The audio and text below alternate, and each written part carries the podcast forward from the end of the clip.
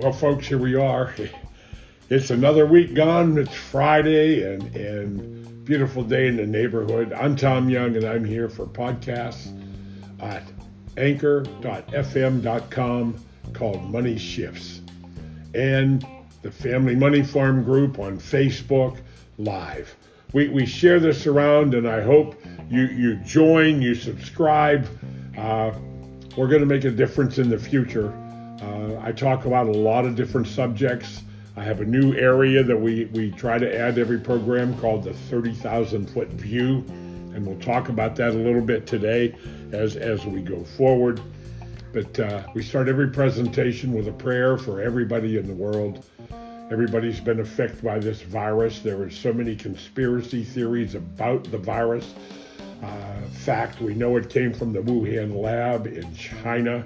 The scary thing is, is the CCP, the Communist Party, took over that lab in 2019. So a year before this event occurred, this was this lab was under the control of the Chinese military. You can take that wherever you want to take it.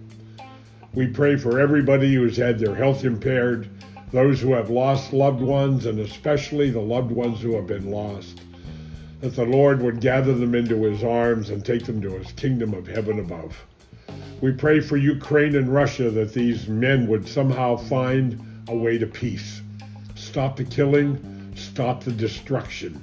Uh, this is wrong in every direction. There has to be a solution uh, to what is going on.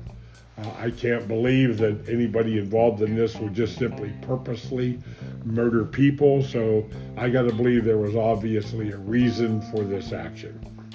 We pray for other areas in the world that are having problems and, and military and sickness. In Jesus' name we pray. You know, I've been doing these now for a couple of years, and, and today is number 589. Now, that was since I started putting numbers and names on the podcast, but there's probably 500 podcasts before that that are just out there floating around.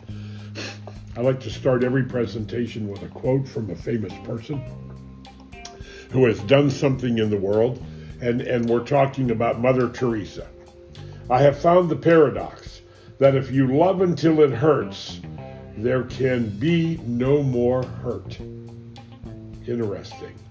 I have found the paradox that if you love until it hurts, there can be no more hurt.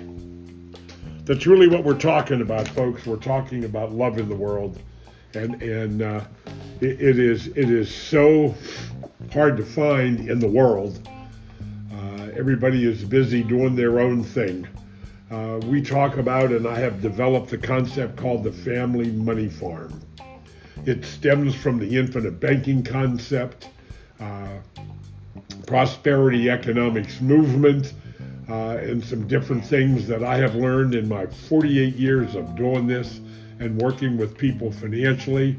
Uh, I am now a certified life coach, a human behavior consultant. So I really apply all of my education to help people find the solutions they're looking for. Because frankly, the solutions that we are told from the financial world, the advisors, the bankers from Wall Street, are all self centered. They call it a fiduciary, but you know what? A fiduciary, th- th- these folks are either that dumb and that stupid, or, or they purposely want to take your money away from you. Remember the four rules I talk about? I want all your money, more ongoing, keep forever, give back as little as possible.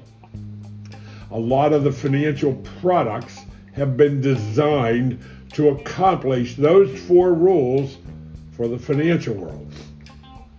The same four rules I have applied and teach in the book The Family Money Farm, the CFO Project, and Financial Mastery Coaching, the Blueprint, my newest ebook. Those four roles, I want to save 20% of my gross annual income. I want to accumulate accessible capital equal to 50% of my annual income. I want to have no consumer debt. What is consumer debt? Anything that I buy that I can't pay for out of 30 days of income. So I'm now committing future income that I have not earned yet to pay for something that I bought and consumed today that is most likely a depreciating asset or, or a declining in value object of some kind. Number four is accepting the true CFO project, become the CFO at home. Manage the money appropriately with efficiency. And, and that leads me to what I've been talking about. The other day, I talked about liability and auto insurance and homeowners insurance, disability, medical insurance, the Social Security program, ownership, trusts and arrangements, and life insurance. If I don't have this protection in place, everything else is at risk. Because when I make that contribution to a 401k, the maximum right now is about 22,000 a year I can put into a 401k. What does that do for me? Did it save me taxes? I don't think so. Well, Tom, why do you say that? Well, I, I put this 22,000 into the 401k. I was able to reduce my income, so I lost $22,000 of cash flow of income that I now can't spend. I have locked it away for a number of years. I've thrown it as far as I can into the future. And and now I'm raising a family. So I have a lot of tax deductions today. I have a mortgage today. I have two or three children today. So I'm probably in the lowest tax bracket today that I will ever be in again. But yet the people that sold me on buying the 401k said, oh, don't worry, you're going to be in a lower tax bracket when you retire. That is how I was told 48 years ago. That's how I was taught to sell IRAs to people. Oh, you're going to be in a lower tax bracket when you retire. No, you're not. That's a lie. Unless you're truly planning on being on welfare and being broke. If that's your plan, then maybe that's the thing to do. Put all you can in your 401k. Because nothing else is going to help you. However, if you decide not to put money into the 401k, today. You still have to save that $22,000 somewhere. It has to be put somewhere which will enhance and improve your discipline to continue to save it. Save it in a place that you have access to the money to avoid making loans at banks and paying the bankers money and interest and fees.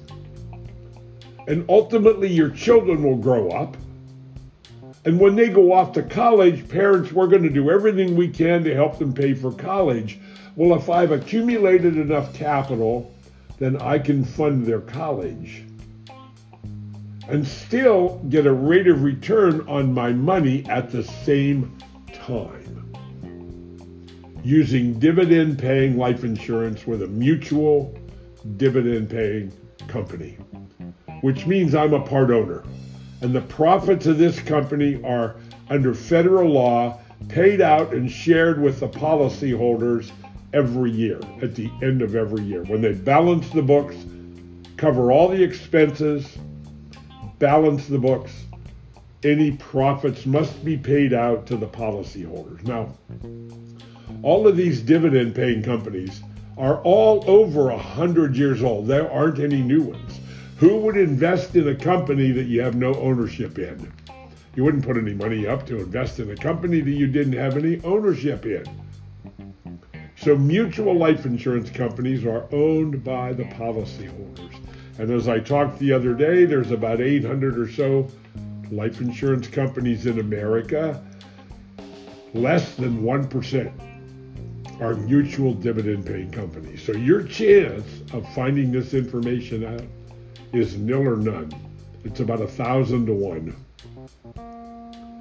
So finding somebody that knows this stuff, uses it themselves, and has expanded their thinking macroeconomically to look at things not microeconomically, but macroeconomically. So every business, every financial decision that I make in life has the potential to impact several other decisions that I might make or I have made. So I have to be aware of that. So, about losing money unknowingly and unnecessarily, we do a lot of things to do that. Some of the simplest things we have been taught to do is pile money up in a savings account. When you get enough money there, go to the bank and buy a CD. And then just roll it over every year and save the interest and roll the interest over every year. Here, here's a number for you. If I have $100,000 and I buy a CD paying me 6% interest, and I tie it up for 35 years and it just renews every year, every year, every year, at the end of 35 years, I'm going to have about $585,000. But the taxes that I paid along the way and the interest on the taxes, the opportunity cost that I lost, because of paying the income taxes, because I truly could have done things differently and not had to pay income tax. So my cost in ending up with approximately $585,000 was over $700,000 when I add up the money I put in, the income taxes I paid along the way, and the interest on the income taxes I paid, I refer to as opportunity cost. Everything has an opportunity cost. I'm not saying that I can eliminate all the opportunity costs in a person's life. However, we can substantially reduce that opportunity cost.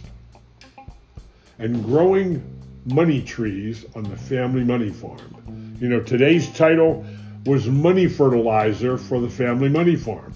Money is actually fertilizer for these trees if, if I give an analogy that a, that a tree is a specifically designed life insurance policy that focuses more on cash value, but still within the parameters of 7702 tax code, which has the definition of life insurance. I definitely want to stay within that definition so that my use of the money and, and the policy itself never falls under the IRS dictatorship.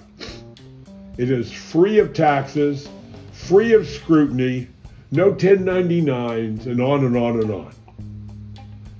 So when you look at the true rate of return on a high quality, cash value designed life insurance policy, I have to average six or seven percent compounded annually somewhere else before tax in order to net what my cash value in the insurance policy would generate. Now that's internal in the policy. If I take it to external, and now my external rate of return is the opportunity cost that I can recapture because I have access to that capital in the policy. I can borrow from the insurance company and still make interest and dividends on my cash value at the same time. I, I, don't understand why people don't get that. This is not some new quirky thing. This has been around for over a hundred years. And, and, and let me say this if you go on the internet and you search around, search for BOLI, bank owned life insurance. And you know, banks have tier one money, their core reserves, and those core reserves, anywhere from 20, 30, as much as 40% of those core reserves are in cash value life insurance. So if this stuff was so bad, how could the banks put so much into cash value life insurance? Well, it's because the Federal Reserve tells them that it is the lowest risk of any kind of default. The life insurance industry are the only people that can say for over 150 years we have never lost a dollar of anybody's cash value. Nobody else can say that. So anyway, I'm going to cut it off there today. You know, this this requires courage. and, and I, I hunt my card out. This is courage. The state or quality of mind or spirit that enables one to face danger with self possession, confidence, and resolution. Fear that has said its prayers. See, number one, you have to have courage to step out and be willing to learn new things. Everything I do and everything I say is mathematically correct and absolutely, absolutely provable. I have never, in 30 years that I've had this $1,000 reward challenge, for anybody to disprove what I talk about. But don't bring Aunt Martha's opinion or Billy Bob from work. Bring your calculator. You must mathematically and economically prove that what I'm talking about is not correct. And these ideas cannot be disproved. I have calculators, I have worked it both ways, I do it myself.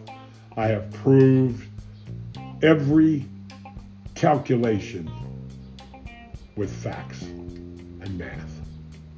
Get my book, The Family Money Farm, the CFO Project. There it is, going right over. Go to CFO-project.com right there. Put in your name and email address. You'll get an email with a link to download both of my new books, The Family Money Farm, the CFO Project, and Financial Mastery Coaching, the Blueprint. God bless you all. We will be back again next week to talk about the fertilizer on the family money farm. God bless. Have a great weekend.